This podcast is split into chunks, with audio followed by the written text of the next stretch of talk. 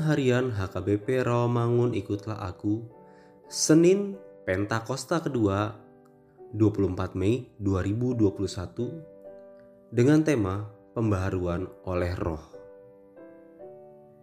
Epistel kita tertulis dalam Yoel 3 ayat 1 sampai 2 dan Evangelium tertulis dalam Roma 8 ayat 1 sampai 8.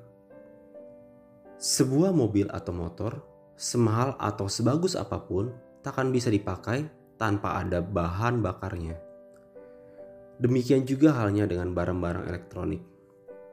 Jika tidak ada energi listrik yang mengalirinya, maka tidak akan bisa digunakan. Sama halnya dengan kita. Perjuangan kita untuk hidup di dalam kebenaran Kristus tidak akan bisa terjadi tanpa Roh Kudus yang menyertai kita. Dialah sumber energi yang memampukan kita untuk melakukan kehendak Tuhan di dalam hidup kita. Dalam ayat bacaan firman Tuhan hari ini, bila kita mengandalkan kekuatan dan kemampuan kita sendiri, mustahil kita bisa hidup dalam kebenaran secara konsisten.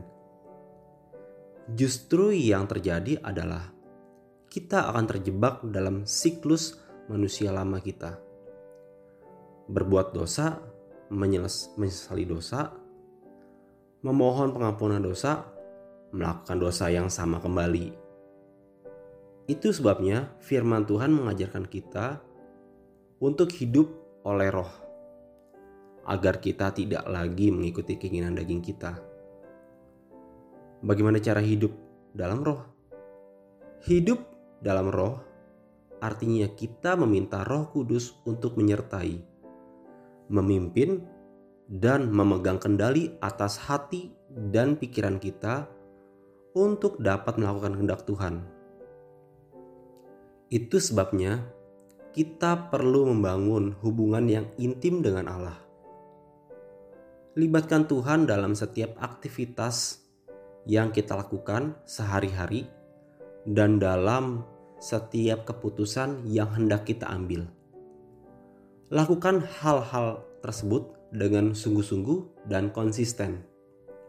Izinkanlah Roh Kudus memperbaharui hidup Anda sehari lepas hari, sehingga Anda beroleh kemerdekaan yang sejati. Marilah kita berdoa. Biarlah roh Tuhan menuntun hidup kami dalam hidup dan damai sejahtera. Amin.